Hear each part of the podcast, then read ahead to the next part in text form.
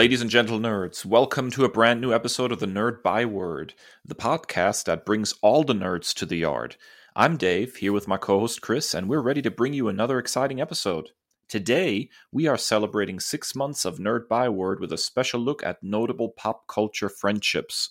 But first, the news. Kris, what's happening? Well, the first real domino has fallen, and and someone is finally giving in to the theatrical release game of chicken. Um, Warner Brothers is going to release Wonder Woman 1984 uh, simultaneously on Christmas Day as a theatrical release, but also on their streaming service HBO Max. So this is a pretty significant shift. Um, it also, I, I, read a really interesting Variety article by uh, Rebecca Rubin um, kind of on like on the backstory behind this decision and how um, you know it was a really really tough um, position that Warner Brothers was in because you know th- I was shocked to find out that this film was done, wrapped, and everything was done with it in 2018. So this movie's been sitting there for two years waiting to be released, and they did not want to delay it any further into 2021.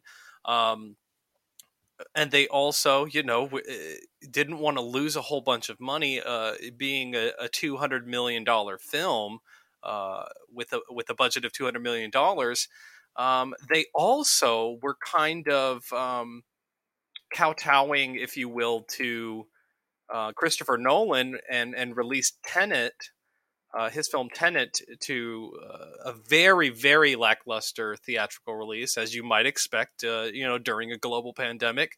So they were trying to grow beyond that and, and do something different. So this is the decision that they landed at. Um, you know, so as an HBO Max subscriber, I'm very, very excited. You know, come Christmas morning, I'll be able to watch this film.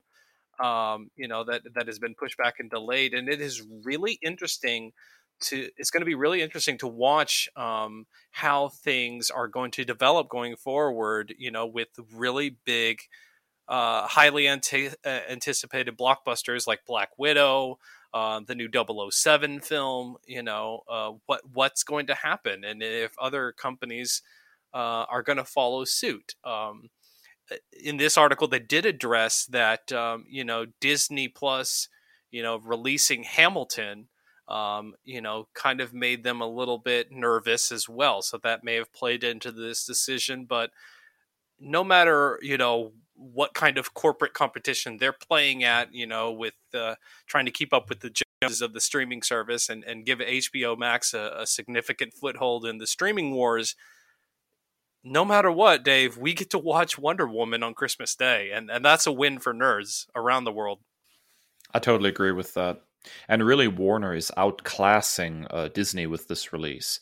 You know, uh, when the live action Mulan, for example, popped up on uh, Disney Plus, they wanted an additional thirty dollars uh, to to watch the Mulan live action remake, and that was a pretty steep price in addition to the subscription cost. Here, not a penny more in addition to the HBO Max subscription cost. That's one heck of a deal you know, look, these are unprecedented times, and I can't even begin to figure out how this will affect theaters or any potential sequels for Wonder Woman or the movie industry as a whole. There's clearly a lot of question marks right now. I just don't know what they're going to do. What I do know is that even for this one month, I will subscribe to HBO Max. Uh, I will support this release with my cash money. Uh, my birthday is near Christmas Day, and this seems to be the perfect gift to myself. I loved the first Wonder Woman movie. I've been dying to see the sequel, and I'm not risking a visit to the theater during the surging COVID 19 crisis that we're in right now. But Warner will get some of my hard earned cash uh, for this release. I can't wait to watch it. Yeah, absolutely. I thought that was a, a pretty steep and, and interesting decision by Disney with Mulan as well um, you can pay $30 and watch it now or just wait until December. And they were very, very upfront with that. Like, if you can wait until December, it's just going to be on Disney Plus at no extra cost. So I'm waiting until I think it's December the 4th. It's coming on on the platform, you know, without that that $30 price tag. I, I think I'm good to wait. I, I've waited this long. But yeah, so I'm all, you know, like I said, I'm interested to see where we go from here. Um, I'm I'm a, I'm a big homebody to begin with, so anytime that they want to release something, you know, to a streaming service, it's it's a win for me. Um, I will go to the, the the theaters maybe once or twice a year. Um, more more often than not, I'm waiting until it's been released. But uh, uh, so so I'm excited. So we get to watch Wonder Woman, and and this is a win for all of us. Yes, and I think that there's I think there's also a lot more stuff uh, going to be happening in the streaming realm. Period, not just with the shift of theatrical movies over, but it's just more original content too. I know I just recently read an article, and this would have been a news story in itself almost, but uh, I know that Disney. Uh, according to some rumors, is actually considering taking several of its live action remakes that originally were supposed to get theatrical releases, including uh, their Cruella de Vil movie uh, and actually just dumping them onto Disney Plus and trying to build up their subscriber base uh, f- as you know their primary source of income for that movie, which is really interesting and a completely different business model. And again, uh, it begs the question of where where mo- movie theaters are going to end up in all of this. Uh, if there's such a huge shift towards using streaming services to release what would have been theatrical tentpole movies. Yeah, absolutely. And uh, I'm really getting uh, flashbacks to our conversation with John Jackson Miller about how, you know, the comic book industry is going to have to evolve going forward um, in light of the pandemic. And, and you know, that, that is much of the same when it comes to um, even more so, I think, you know, with the movie theater business and the entertainment business going forward. So it's going to be a very, very interesting thing to to watch and develop, um, you know, as as time comes uh, Dave, your news story. Um, I mean, I, I'm at my wits' end with this with this story. Uh, what do you got for us? I will freely admit that I have a vein bulging on my forehead right now. Um, I'm really not quite sure how how to even talk about this story. So we're back to the good old fashioned Snyder cut of the Justice League. We led our uh, very first episode with uh, the story of the Snyder Cut, and here we are yet again talking about it. It's the gift that keeps on giving, uh, and I put gift definitely in quotes here.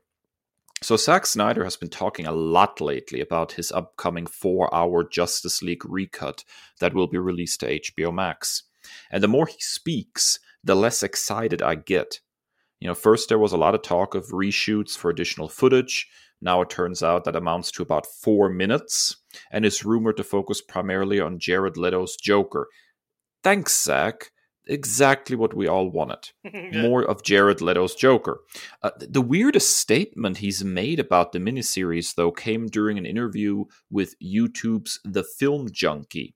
So here's what he said, and I quote My ideal version of the movie is the black and white IMAX version of the movie. That to me is the most fan centric, most pure, most Justice League experience. Because that's how I lived with the movie for two years in black and white. When I do live uh, the live stream of the trailer, Steph and I colored a black and white version of the trailer. Now, I understand that he's apparently lived with the movie in black and white while he's been editing it. But the entire first part of his statement is hogwash a black and white Justice League movie would not be the most fan centric, the most pure, or the most Justice League experience. Zack, have you actually read a Justice League comic book? There is actual color in there. You know, fans have been critical of the washed out colors of Man of Steel and Batman v Superman. We, we're talking about Superman, a character that parades around in primary colors. He should pop off the screen like he pops off a comic book page. And most Justice League heroes, with the exception of Batman, obviously, should pop off the screen. Zack Snyder's answer to the criticism about washed out colors seems to be yes, yes, let's let's just remove those completely. I don't need a Justice League movie that looks to be Fifty Shades of Grey. I just don't know anymore who this movie is even for. It doesn't feel like it's really for the comic book fans. There seems to be no love or respect for the source material in this project, which just makes me sad. I love the Justice League. Justice League Unlimited is one of my all time favorite cartoons. Morrison's run on JLA, bonkers as it is, stands as one of my favorite team comics of all time. I- I've been dying for a adaptation on the big screen of the Justice League. And absolutely the theatrical cut we received was subpar and disappointing. But this doesn't seem to be the grand savior of this story either. So, to those of you who will enjoy this movie and are looking forward to it, I'm happy for you. I really am. I'll be over here waiting for a Justice League movie that captures the spirit of the comics. That's what I would like to see. Kris, what are your thoughts on this story? I, this is the man sounds like he's in a downward spiral and and it sounds like there is a never ending moving target for what his vision is for this. I don't think he clearly knows what he wants this movie to be because it went from oh the Snyder cut which you would just assume to be a you know a theatrical release, you know, 2 hour film. Then, you know, a director's cut, sure, maybe it's 3 hours. And now it's an HBO Max six part miniseries, 4 hours long and that's not enough. And now it's, well, if you don't like it, it's because it should be in black and white. I think he's trying to cover his ass, basically, and he knows that it's going to be crappy um, and, and try to protect himself because there's going to be, you know, negative reviews of it because it's not good. He he turned out one of the absolute worst worst superhero movies I have ever seen in my life, and I've seen Batman and Robin. Batman versus Superman. Batman versus Superman is is literally one of the worst. It's up there with Green Lantern and Fan Four Stick as the worst superhero films I've ever seen. I, I I pour one out regularly to the poor shrew that died to give Jesse Eisenberg hair uh, as Lex Luthor in that in that film like ah. Uh, and then we're so uh, like you know and and like we went back with this you know we've it feels like we talk about the snyder cut a lot on this show which is you know really upsetting. We, we talked about this with mike lawrence and we couldn't trust him to make one good superhero movie with you know bvs why are we thinking that more Zack snyder superhero stuff is going to be good? It's like I ah, oh, it's so frustrating because it's this constant moving target and he's just like throwing a bunch of stuff in that is not good. Jared Leto's Joker was awful. Why are we getting more of it? And with the Justice League, I mean, you hit the nail on the head. The Justice League is one of the most colorful you know teams. Of course you have black uh, you know batman who is primarily you know dark but you have superman parading around in his underwear that are red and blue. You have wonder woman who has that patriotic red white and blue montage. You have the flash who is in very very bright red and yellow uh you know costumes. You have the green lantern. That's a very very stark color filled you know thing. You have the Martian Manhunter, who's a freaking alien, and it, you know his costume is very very bright. How in the hell is is a black and white IMAX the ideal version of a film? Like I, I'm really worried about like, are you okay, dude? Are you okay? Because this is not. This seems like the incoherent mutterings of someone who just really buys their own. This seems like a tinfoil hat wearing individual who's in charge of making superhero movies. It's very odd to me to begin with. Like it's it's a matter of what he's adapting. You know, like if you look at at his overall like you know um, history in movies, his filmography, like the way that he, for example, made the movie 300 made perfect sense when you consider the source material that he was adapting. Um, to to some extent, the way he adapted Watchmen made sense based on the source material that he was adapting. But in this particular case, it's just not the tone, the, the idea of going black and white, all of those things don't seem to fit the source material.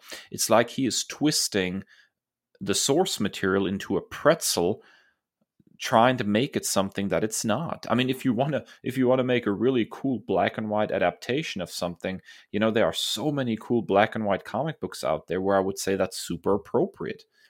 But superheroes don't lend themselves to that. Their very nature is, you know, bright, colorful, over the top, larger than life. And, and to keep trying to subdue them and to, to make them gloomy and dark is it seems counterintuitive ultimately. So, you know, again, I, I am not opposed to, you know, reinterpretations.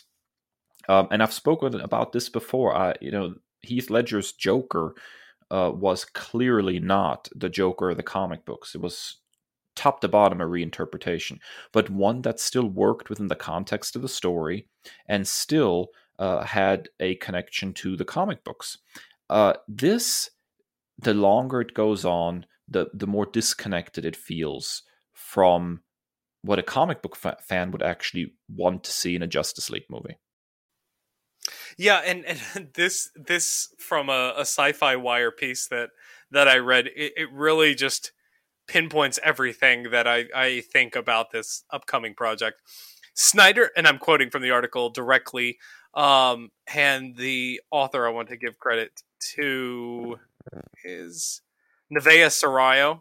So I, I want to give them credit. Um, uh, Snyder notes that despite his being a fan of all the different takes on the character out there, meaning the Joker, even Joaquin Phoenix's latest in bold Academy Award winning one, he'd wanted Leto's incarnation when making this one. So I have full disclosure, I've not seen you know Joker. I've not seen it. You know, I've I, have i have heard that it's very very dark and um, you know when in the midst of a global pandemic uh, I, would like to watch uplifting content right now.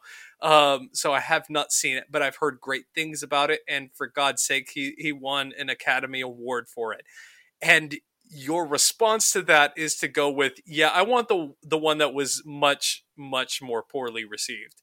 Uh, i mean it's just i i'm i'm i'm at a loss for words at this point when it comes to Zack Snyder's vision for for uh, the Justice League. I, I just don't know anymore, man. I don't either. I, I, think that's what it comes down to. I'm I'm becoming increasingly unsure if, if I if I even want to try to watch this. You know, and may, maybe he'll blow my mind and it's actually really good. Who knows? But it, it seems increasingly unlikely based on the statements he's making. Well, that's it for the nerd news segment. Stick around after the break. We'll be back with notable nerd friendships.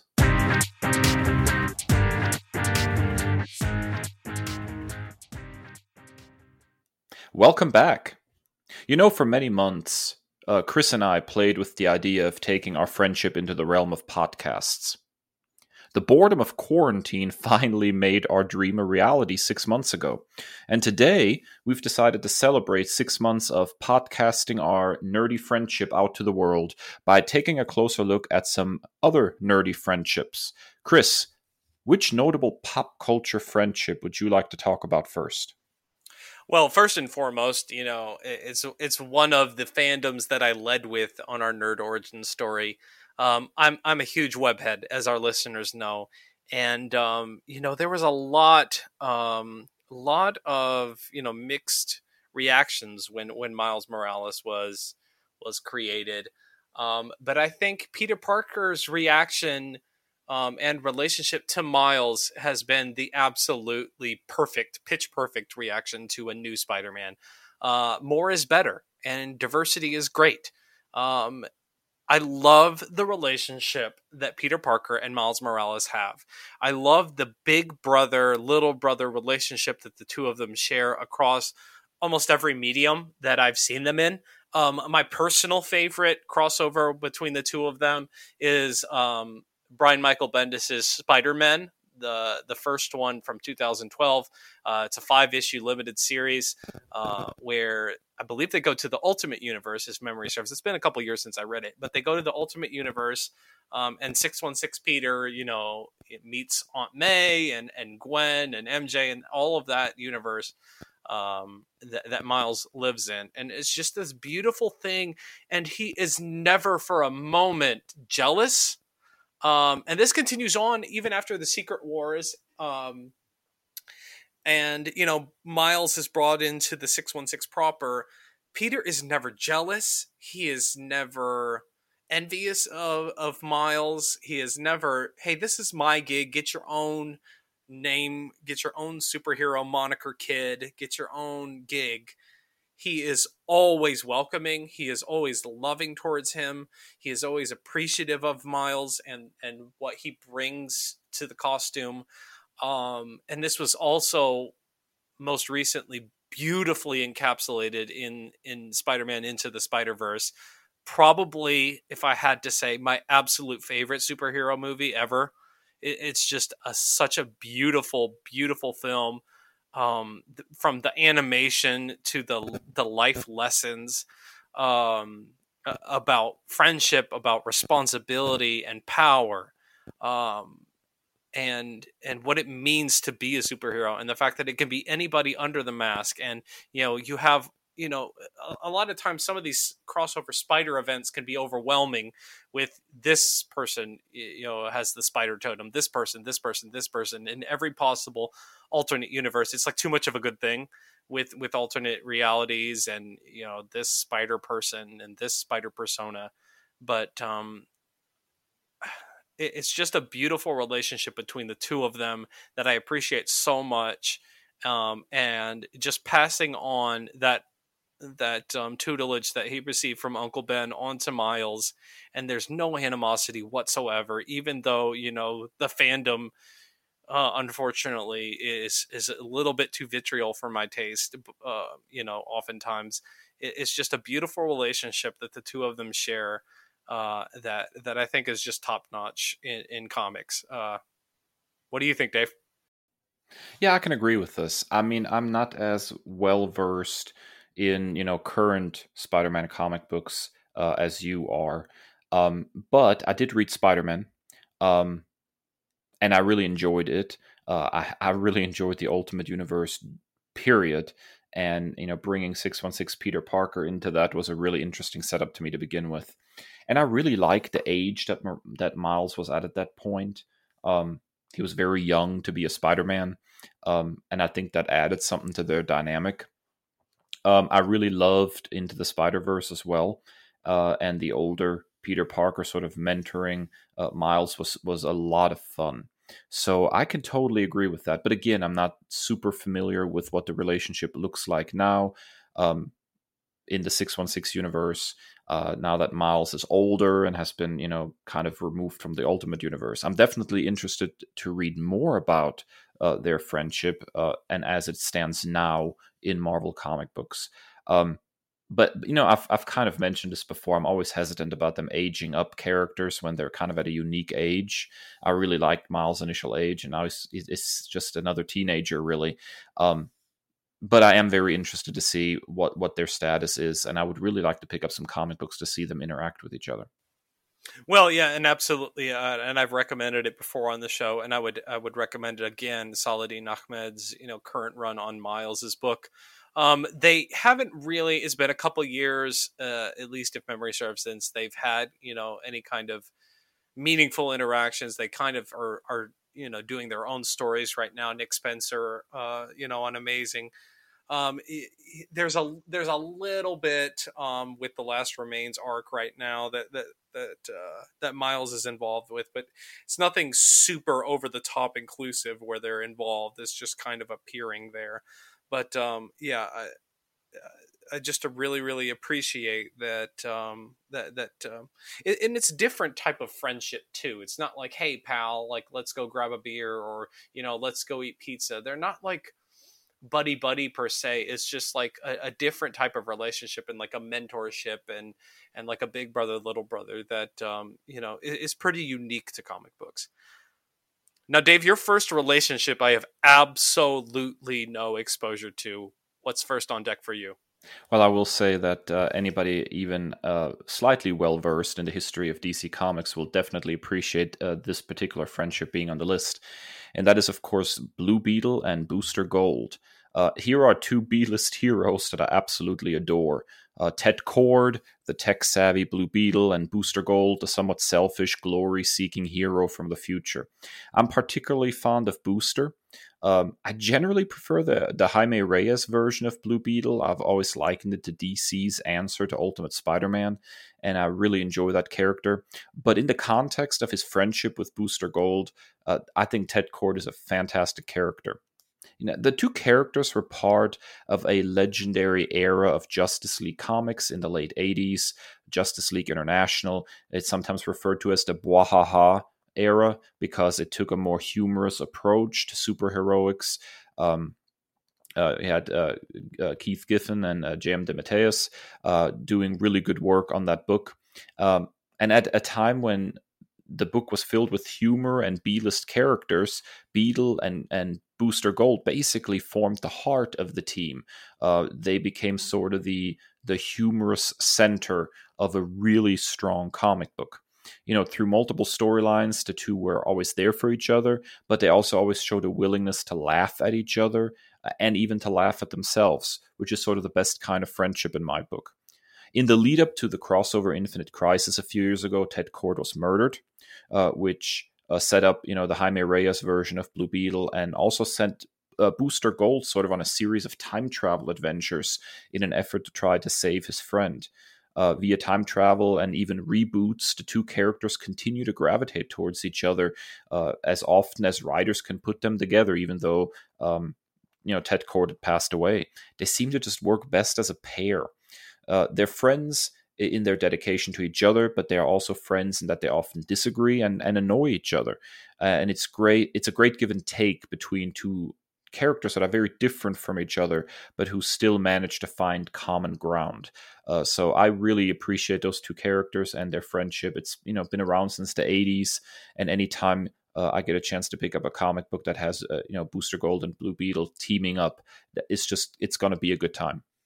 Well, you said the magical words J.M. DeMatteis, so I'm absolutely sold, and I'm definitely going to be investigating this matter further.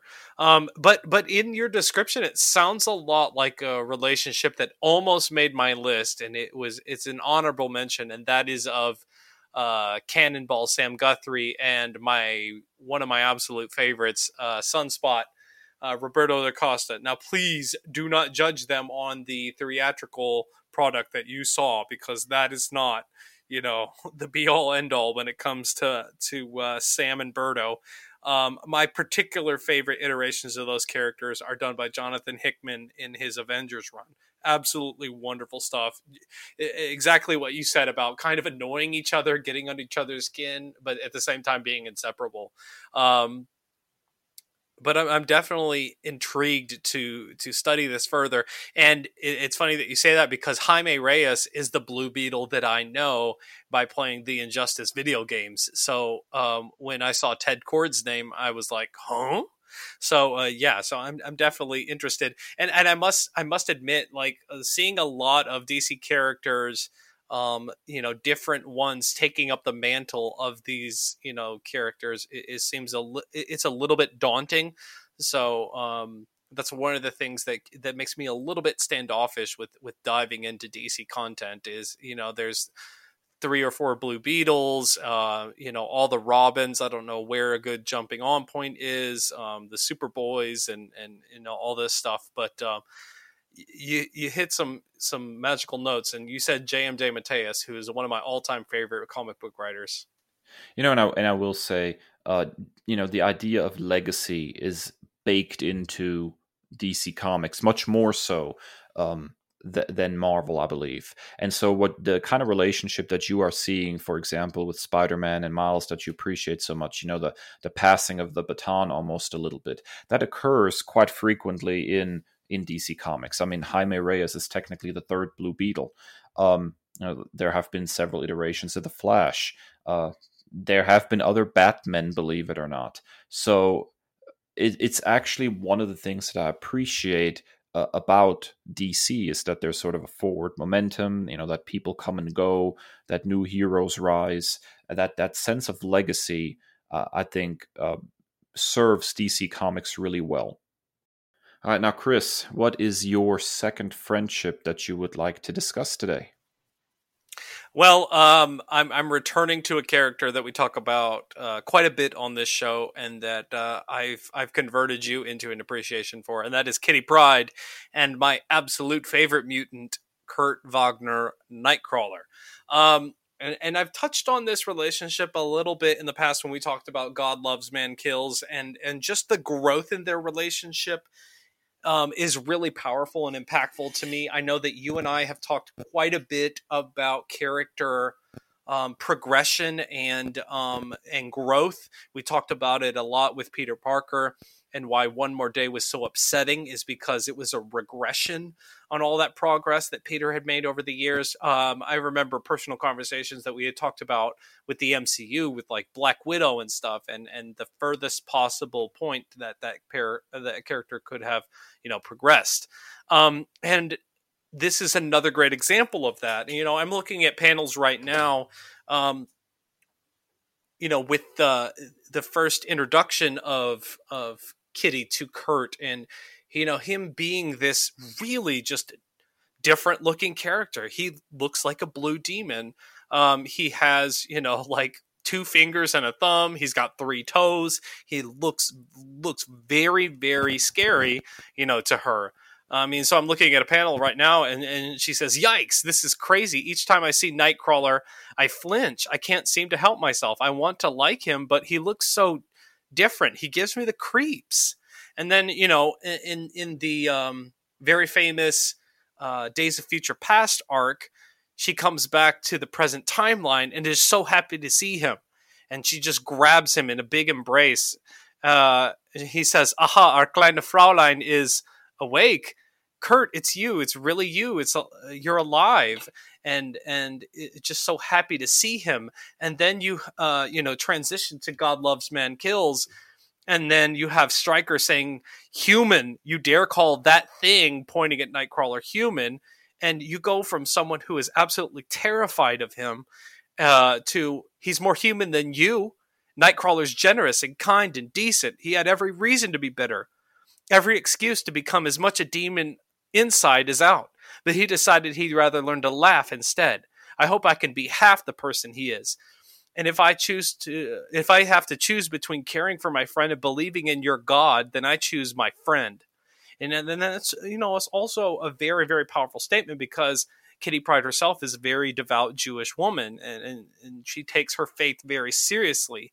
Um, and so for her to see someone misuse religion and faith in a form to persecute and to mistreat someone that she has grown to love uh, is, is, quite impactful and quite powerful. Um, and and their relationship just grows and blossoms over decades and decades of comic books.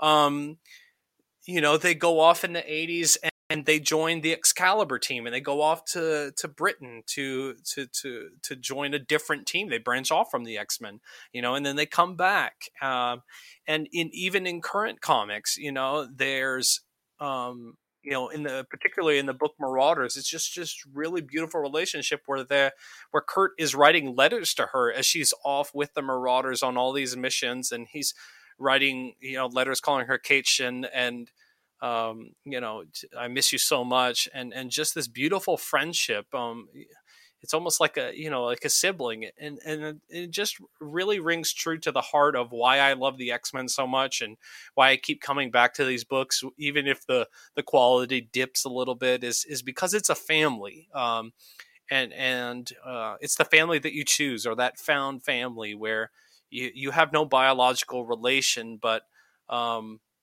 you have no biological relation, but um, it, it, just means that much more because you've you've grown together. So I will just say it. I had absolutely no idea about the relationship between Kitty Pryde and Nightcrawler. None. Absolutely none. And the fact that, that, that they're so tight is absolutely fascinating to me. I, I you know I saw that scene in uh, God Loves Man Kills, um, but I didn't know there had been a progression behind behind that relationship and, and that they were so tight with each other. I'm actually really interested uh, in, in, seeing that unfold. Um, I would love to uh, you know learn more about that. Uh, I, I, was completely clueless, and that sounds like a, a, really a really special friendship. And it's the kind of friendship that is so interesting in, in comic book media to begin with, or, or really any fiction. And that is when you start from a place of, of fear or not understanding the other person and then over time are able to grow to appreciate them uh, that kind of arc that kind of growth is always interesting uh, to follow even more so than two people who just kind of hit it off and are naturally friends. So yeah i, I want to know more about this relationship. I definitely want to read more about it. Yeah, definitely hit up the Claremont run, and then I have not even read a lot of um, Excalibur issues. Um, so I'm definitely once I finish up my X Men read through, which I'm I'm coming to the home stretch of it. Uh, I, I, just crossed over into 2015, and then you know I'm all all the way up to date with the Dawn of X era. So I've only got a couple years worth of comics to read yet. Then I'll and I'm definitely planning on going back to Excalibur. And and the fact that you know Fuzzy Elf, she calls him Fuzzy Elf, is a term of endearment. Uh, you know, just shows the growth. But uh, from even what I saw in the Claremont run, and then even in current comics, it's just a beautiful friendship, and and I definitely appreciate it. Now uh, Dave, I have a I, I know a little bit about the next one, so I feel like I'm progressing here. What's up next for you? Yeah, I would like to talk about Robin and Superboy a little bit. When people today talk about the friendship between Robin and Superboy, they are usually referring to Damian Wayne and Jon Kent, uh, the most recent iterations of those characters. And while I seriously enjoy their dynamic, I think the friendship between the third Robin, Tim Drake, and Superboy Conner Kent is more storied and more dynamic. So, first, some introductions. Conner Kent Superboy was introduced in the comics after the Death of Superman storyline as an imperfect teenage clone of Superman himself. He'd later be revealed to also contain the DNA of Lex Luthor, answering the age old question what if Lex and Clark had a love child? Tim Drake, on the other hand, is the only Robin who actually figured out that Bruce Wayne is Batman. After the death of the second Robin, Jason Todd, don't worry, he got better. Uh, Tim tried to convince Dick Grayson to be Robin again to help center Batman, who was becoming darker and more violent. Instead, Tim ended up taking on the mantle of Robin himself, and really, uh, to my mind, besides perhaps the original, turned out to be probably the best Robin. The two characters met in a series of crossovers that uh, included Impulse, a character from the Flash comic books. And eventually, the three of them became central characters in Peter David's incomparable Young Justice series. Eventually, uh, when Young Justice was canceled, Geoff Johns brought the characters into a new Teen Titans series, uh, and Conner would uh, ultimately die during the course of Infinite Crisis, seriously devastating Tim and causing him to attempt to bring him back to life. In the end, it was actually Brian Bendis who reunited them in the most recent revival of Young Justice, which regrettably, despite being a fantastic series, has just been cancelled after 20 issues. The two characters basically represent the relationship between Batman and Superman in a new generation. But they also connect on a much deeper level than Clark and Bruce ever have you know, both Superboy and Robin struggle with wanting to be like their mentors while also becoming their own person, uh, just as one example of a strong commonality they have. And those commonalities connect them in a way that Batman and Superman simply aren't connected. The two characters complement each other. You know, so many team books and the relationships in them seem to matter very little once you return to the solo adventures of the individual heroes. Not so with conner and Tim there's always been bleed through from Young Justice and Teen Titans into their individual titles. Um, for example, uh, when Conner died, Tim actually got a new Robin suit. He eliminated the green in favor of a red and black combination as a sign of mourning. Uh, and he wore that for quite a while uh, after that initial uh, death. So in short, these two characters are are strongly connected. They have a, a, long history. They've served together over several different teams, and they really play off of each other just as well uh, in their dynamic as Batman and Superman do, with an added undertone of of appreciation and and connection that their mentors simply don't have. In short, uh, these two are always a blast together. Yeah, this is really, really fascinating because the more I see about Tim Drake in particular, the more I'm really, really uh, interested in, in diving deeper into the source material. Um, he keeps popping up everywhere. Uh, that I look.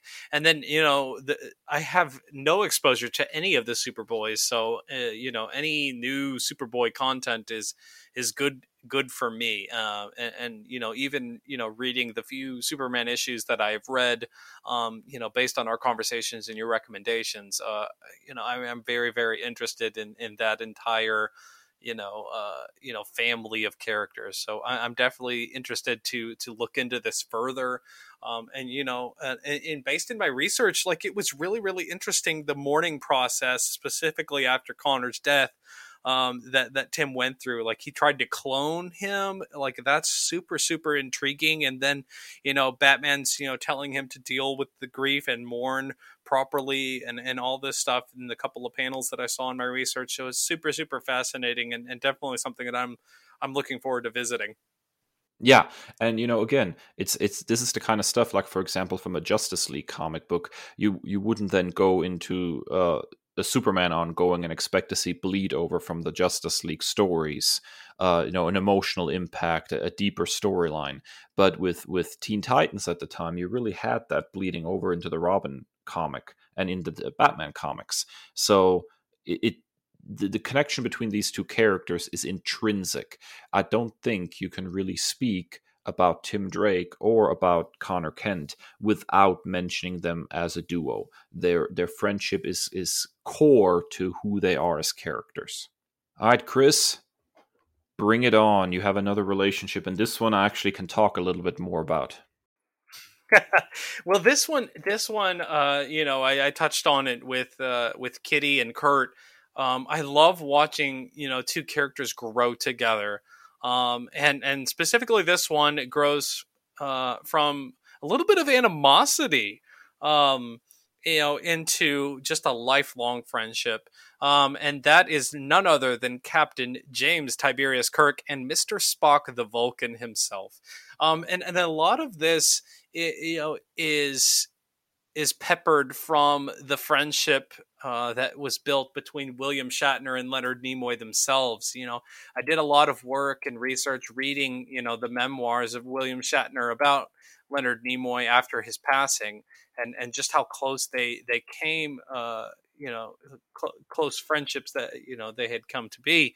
Um, you know, it, it's really interesting to see. Um, and if any know anybody knows anything about William Shatner he's just William Shatner. Like th- there are no adjectives for him. It's just Shatner. So like he goes in detail about how you know jealous he was after the first couple of weeks you know uh, of of airings that that Mr. Spock was the one receiving fan mail and and and attention from the fans and the reception and he's like well I'm the captain I'm the one you know leading the storylines I should be doing all this and then you know to watch that grow um, even over you know, when you think about the original series of Star Trek, you just think, oh, you know, lasted forever. It's only three seasons, you know, and then you you transition into the animated series uh, in the 70s, and then you go into the films uh, in, in, the late 70s and the 80s. Um, and just watching their relationship and their friendship, you know, both on screen and off screen, just grow is just a really, really beautiful thing. Um, and and I also just appreciate how complementary they are and their personalities. You know, you have um, you know Mr. Spock, who is the consummate Vulcan, um, you know, despite his genealogy, and everything is based in logic and you know strategy and taking the emotion out of the situation. And then you have you know Captain Kirk, who is the exact opposite, and he is all piss and vinegar and emotion, and you know leading, uh, uh you know, with. Uh, you know his heart and you know getting the girl and, and being this you know macho manly double fisted you know judo chop. Uh, you know, it's just really interesting to see how they complement one another and they work together, knowing all of their you know strengths and weaknesses, and and as they they grow together over the years, you know, and and it's probably the best, you know, in, in the film when you see you know Spock sacrificing himself for the needs of the many outweighing you know the needs of the few and he you know he puts his hand up uh, on the glass for the vulcan salute and says you have always been and shall always be my friend i mean like that's one of the most you know emotional scenes that i've ever experienced as a nerd uh, in, watching that and, and it's one of the lasting things one of the lasting legacies of leonard nimoy um, that that just stays with me whenever I think about him. And you know, even beyond this, into the Kelvin universe, which gets a lot of flack from uh, a lot of gatekeepers in the Star Trek fandom, but I have a lot of love for the Kelvin universe, um, and it's it's really it's really a tall order to try and capture something when you have individuals like William Shatner and, and Leonard Nimoy. But what what Chris Pine and and Zachary Quinto were able to capture in just a short time um, is just really incredible. Um, and, and it really, really makes me miss those films. And I hope that, um, you know, they can get back on track with making those films. I know that it's been put off for quite a while, even before COVID, but I, I really think they, they nailed it with their chemistry on screen as well. But I just love, this is like the OG nerd friendship um, you know, built out, you know, born of a little bit of animosity and a little bit of derision, but you know, shows growth um, as the years progressed. Yeah, this one speaks to me. I'm not gonna lie. I always loved the friendship between these two. They're so different, as you pointed out, yet perfectly complement each other. You know, Kirk, I think, allows Spock to explore his human side in a lot of ways, while Spock tempers some of Kirk's emotional responses with hard logic they they both kind of give each other the space to to explore parts of themselves that don't come naturally, uh, and that's just a that's just a great friendship when they really bring out a, a different side in you you know, the original series itself does a decent job exploring this friendship, but I'm particularly fond of the relationship that the older Kirk and Spock share in the movies. Spock's death scene, as you pointed out in Wrath of Khan, uh, had me tearing up. Their reunion at the end of Search for Spock, uh, when Spock realizes, uh, you know, remembers actually Kirk's first name. That's just a stand up and cheer moment. And even those small conversations that they have about, you know, the Klingons in in um, the last uh, Star Trek movie that they shared, uh, Undiscovered Country, are, are just such great little interaction. And yeah, I appreciate the attempts made in the reboot boot Star Trek movies to capture this. Um, and I think it really works in a lot of ways. Uh, the problem, of course, is just one of time, because you know, obviously, being just movies, that there's a limited runtime, and so I, I think they didn't quite fully uh, managed to explore that that friendship and and build it up like um, the originals got the chance to do over three seasons of a television show and then six movies. Um, you know, f- funny side note. I think one day, for fun, you and I should do a deep dive into a Star Trek novel from 1984 called Killing Time. I don't know if you've heard of this one, but it kind of does some odd, interesting things with the relationship between Kirk and Spock and almost pushes it in a romantic territory. Much has been said about it, uh, and I've not read it in several years. But it's an interesting artifact of 1980s Trek novels, and there are some some odd parallels even to the first movie of the Kelvin timeline with the whole, you know, alternate timeline and and Kirk is just an ensign and all that stuff. Um, I'd, I'd, I'd be curious about your take on that particular book at some point and how it how it changes the dynamic between Kirk and Spock. No, absolutely, and and uh, so killing time it is. Yeah, I, am I'm, I'm totally in. Um, uh, I'm a late addition to the Trek fandom. I didn't get into Trek until my 20s, um, but I I have consumed it ravenously ever since. You know, I binged um, uh, all of of TNG, you know, over a, a couple of months. Uh, the the original series, uh, you know, I used to watch nightly. Um, you know, is is sort of almost like a a therapeutic uh, practice. Uh, you know, and I'm working through Deep Space Nine right now um, and enjoying every moment of it. But I'm da- I'm down for uh, Trek homework assignment. You know, that's you know music to my ears. I also appreciate um, you know, the Kirk and Spock relationship because I think it kind of mirrors, pun intended, mirror universe. Haha. See what I did there? Um, I think it mirrors. I think it mirrors like like the working relationship and and friendship that you and I have. You know, you're you're uh, you know a lot of logical like here's my notes and I'm a lot you know I'll have a couple of bullet points you know in in my show notes and like let's just go with emotion and passion and feeling and you know so I, I kind of see that as a model for how we've built this podcast and and, and you know kind of grown together and, and learn from one another. And it and it works. I'm, I'm you know six months in i'm still having a blast. Even when we disagree this is just this is just a really good time because we could still be friends afterwards, even if we disagree. imagine uh, if you go, if you go, what a notion. if you if you go on social media, you would certainly believe that that's not possible anymore. oh man, yeah. So uh, I'm I'm super excited. Um, you know, to, to read this novel. Uh, I'm, I'm I'm ready to read it right now. So I'm I'm super excited. Uh, now I'm also proud, Dave. The last friendship that you have, I know even more about. So like I feel like I'm progressing with each friendship as you list them. You know, I really wanted to talk about a female friendship because there's so many good female friendships uh, in comic books, and and us being both male, it, it, I think we gravitate towards sort of the bro uh, relationships in comic books. But but there are really good female friendships, and I was kind of torn between this one uh, and the friendship between um, Jessica Jones and uh, Ms. Marvel, or, or, Captain Marvel now, obviously. But their uh, their friendship is uh, is really interesting to me as well. And one of the corners of Marvel that I actually know quite a bit about as a big fan of of the Jessica Jones comics.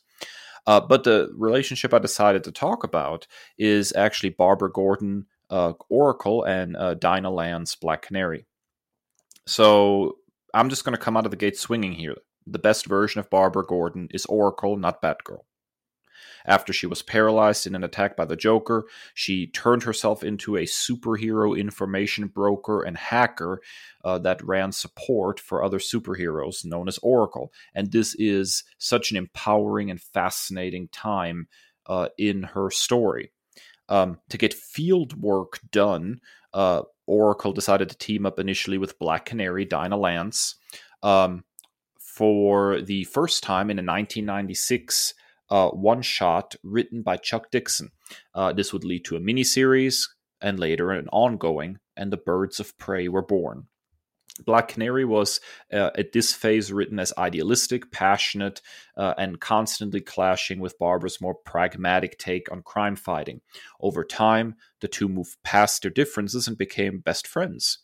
Gail Simone, one of my all time favorite writers, and definitely on a list of people I would love a chance to interview, uh, took over the book and added Huntress to the mix. And Huntress, being sort of a loose cannon, became a more regular source of tension on the team, while the friendship between Gordon and Lance continued to strengthen.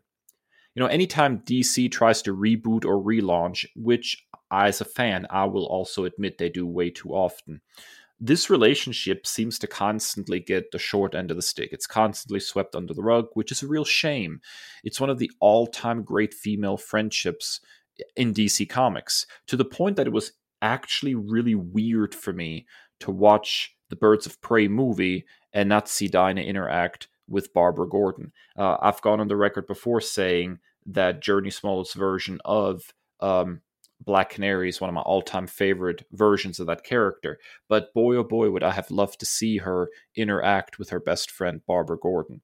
Something about uh, that missing piece just felt wrong in that movie. Now, there's been some interesting developments in recent weeks in the Bat titles. Uh, Cassandra Cain and Stephanie Brown, both who had served as Batgirls in the past, uh, have reclaimed the Bat symbol for themselves and are wearing it on their chest again. And uh, Barbara Gordon even took off the Batgirl suit and briefly returned to her Oracle roots during a storyline called Joker War.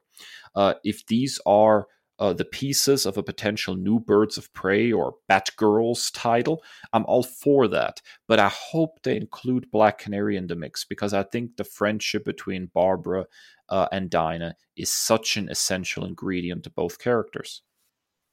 Yeah, so I'm I'm super interested because while I am familiar with their character, uh, with the, with each of these characters, it's usually for their separate you know stories um you know I, I especially the video game universe uh, with injustice injustice 2 um and then the arkham games for for barbara herself as oracle. Um so I haven't really seen them paired together, but I do know that that Birds of Prey is a fan favorite, and and um, you know much was made uh, for the development of that film going into it, um, and and to see someone as you know easily identifiable as Barbara Gordon not be involved was was a little bit weird. Um, you know so um, even as a casual fan as you know kind of like a spectator it, it was odd not to see her involved in that cast um, at the same time you didn't necessarily have you know the build up to that and and maybe they want to take their time with that. I know that i've heard rumblings and rumors of a batgirl you know solo flick so maybe they want to do that first but um you know i'm super interested to investigate this further and and and birds of prey is particularly by gail simone is is one that i have heard recommended time and time again uh, from from my comic book reading friends. So something I definitely want to dive into uh, going forward. And uh, my exposure to Gail Simone is particularly through Twitter, and um, even that um, I, am dying to have her on the show. So um, you know. It, it, I, am super excited to to look into this and investigate it further. I will say Simone's Birds of Prey is a masterclass, but I'm also not willing to completely discount Chuck Dixon who did really really good work on Bat titles for several years during the uh, during the 90s. He also was responsible for Tim Drake's uh, Robin series for quite a while, um, which was really good. So um, I wouldn't I wouldn't necessarily skip over the Chuck Dixon years, although uh, Gail Simone stands in a class of her own when it comes to Birds of Prey. Well, all right. It looks like we have covered some fascinating uh, nerd friendships in pop culture. After a quick break, we'll return with our patented nerd commendations. Stick around.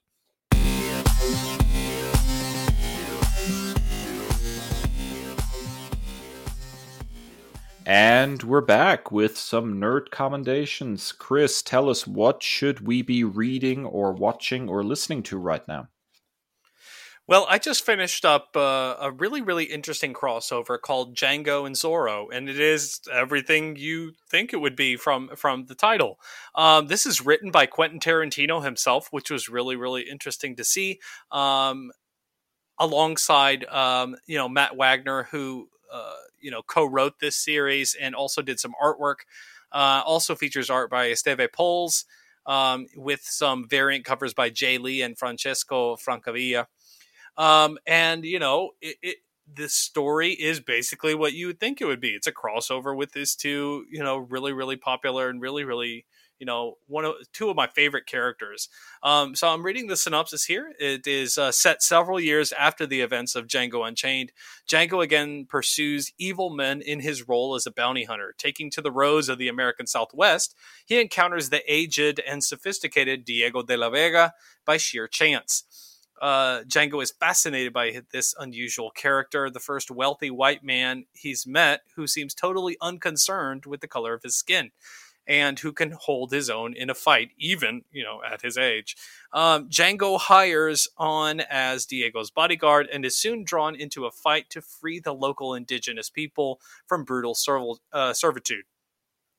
Learning much from the older man, as he did from King Schultz, he discovers that slavery isn't exclusive to his people, as he even dons the mask of Zorro in their mission of mercy. Um, and this was just, you know, basically as advertised, a really, really fun seven issue crossover between two characters that are very, very near and dear to my heart. Um, you know, Django Unchained is is uh, you know, one of my favorite, you know, Western uh, type films. Um, I think it's a it's an absolute masterclass performance by Jamie Foxx, Um, and um, Christoph Waltz does not get enough credit for what an amazing actor that he is. Um, everything that I have seen Christoph Waltz in is absolute gold. I would love to see him, um, you know, as a Magneto. I think he'd be amazing in that role. Um, he was really, really uh, amazing inspector as well. Um, you know, and then Zorro is probably um, one of the the characters that is that is most important and influential in my life. I saw The Mask of Zorro with uh, you know Antonio Banderas when I was in the fifth grade, and it had such staying power with me. This Robin Hood esque, um, you know, you know, you know, doing it for the good of the people and the masses, and and the you know the underserved, and and doing the right thing. Um, you know, and, and, then also the interesting duality of Diego de la Vega. It's almost giving me some Clark Kent vibes, where you know, as his persona as Diego de la Vega, he plays this aloof uh, aristocrat to where you would never suspect the fact that he's, you know, this swashbuckling adventurer. Um, and, and, I love that movie, and it was so impactful to me that um, you know I kind of was just obsessed with Hispanic culture, so much so that I made it my career, and I went and learned the entire Spanish language, you know, based on this. In my classroom, I have a cardboard cutout of Antonio Banderas as Zorro.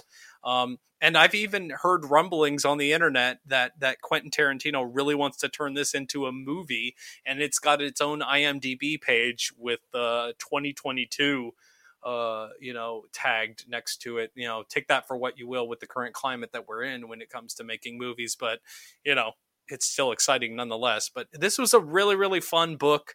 Um, I will say the one thing that made me slightly uncomfortable was, and, and and Quentin Tarantino has you know a problem with this, you know, even in the Django film, which I love, uh, the use of the N word. Um, uh, you know, it shows up a couple of a couple of times in script, and it is not blurred out, um, and it is really hard to see. Um, you know, so that made me very very uncomfortable, especially you know coming from uh, a white guy writing that. It, it, makes me really really uncomfortable. You could easily cover up that that up with a couple of asterisks, but um, you know, all the same, it's a really really fun adventure book between two characters that I love so much um, you know, and doing the right thing and and you know, uh, the you know doing the right thing for the people. And it's just a really really fun adventure book very swashbuckling very very fun and and uh, you know a real page turner yeah, you know, you mentioned this book to me before when you first started reading it, and I was completely unaware of it. I did not know this book even existed, which is really a shame.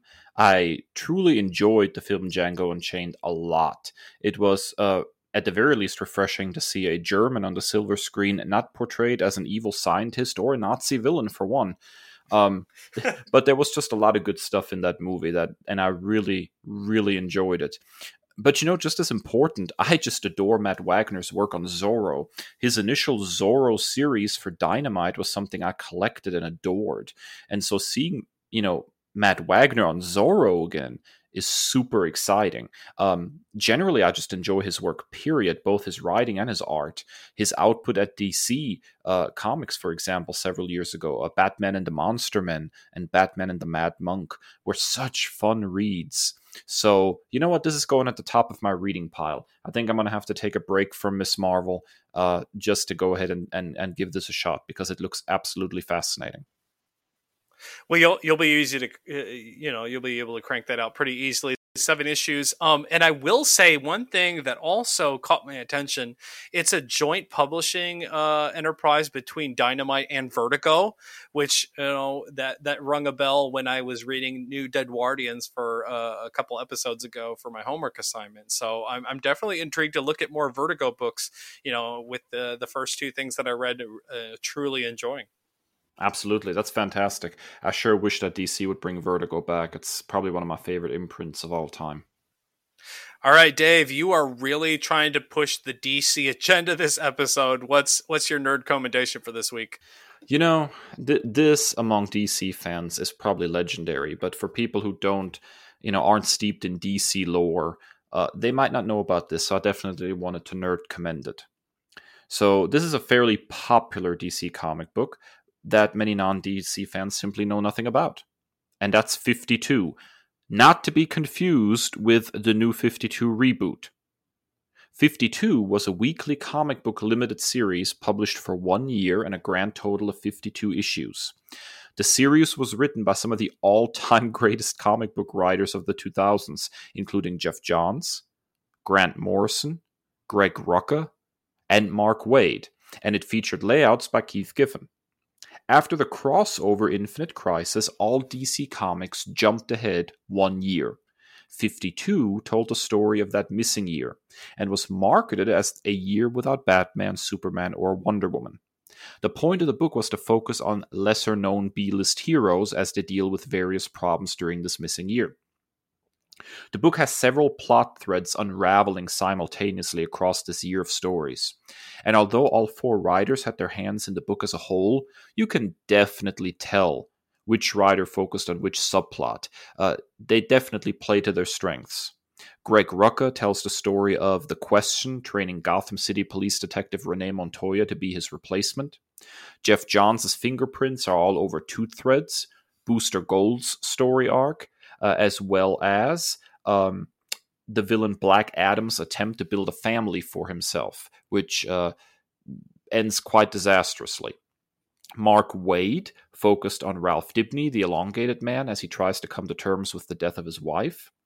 And then there's my all time favorite Justice League writer, Grant Morrison, who goes bonkers once again with an island filled of, with mad sna- scientists who spend half of the book kind of sniping at each other, and a group of space maroon superheroes trying to make their way back home. The book is basically a tour through the DC universe, skipping over some of its most famous characters and exploring some of the characters and ideas that make DC so very unique. It almost reads like a jam session between some fantastic jazz musicians.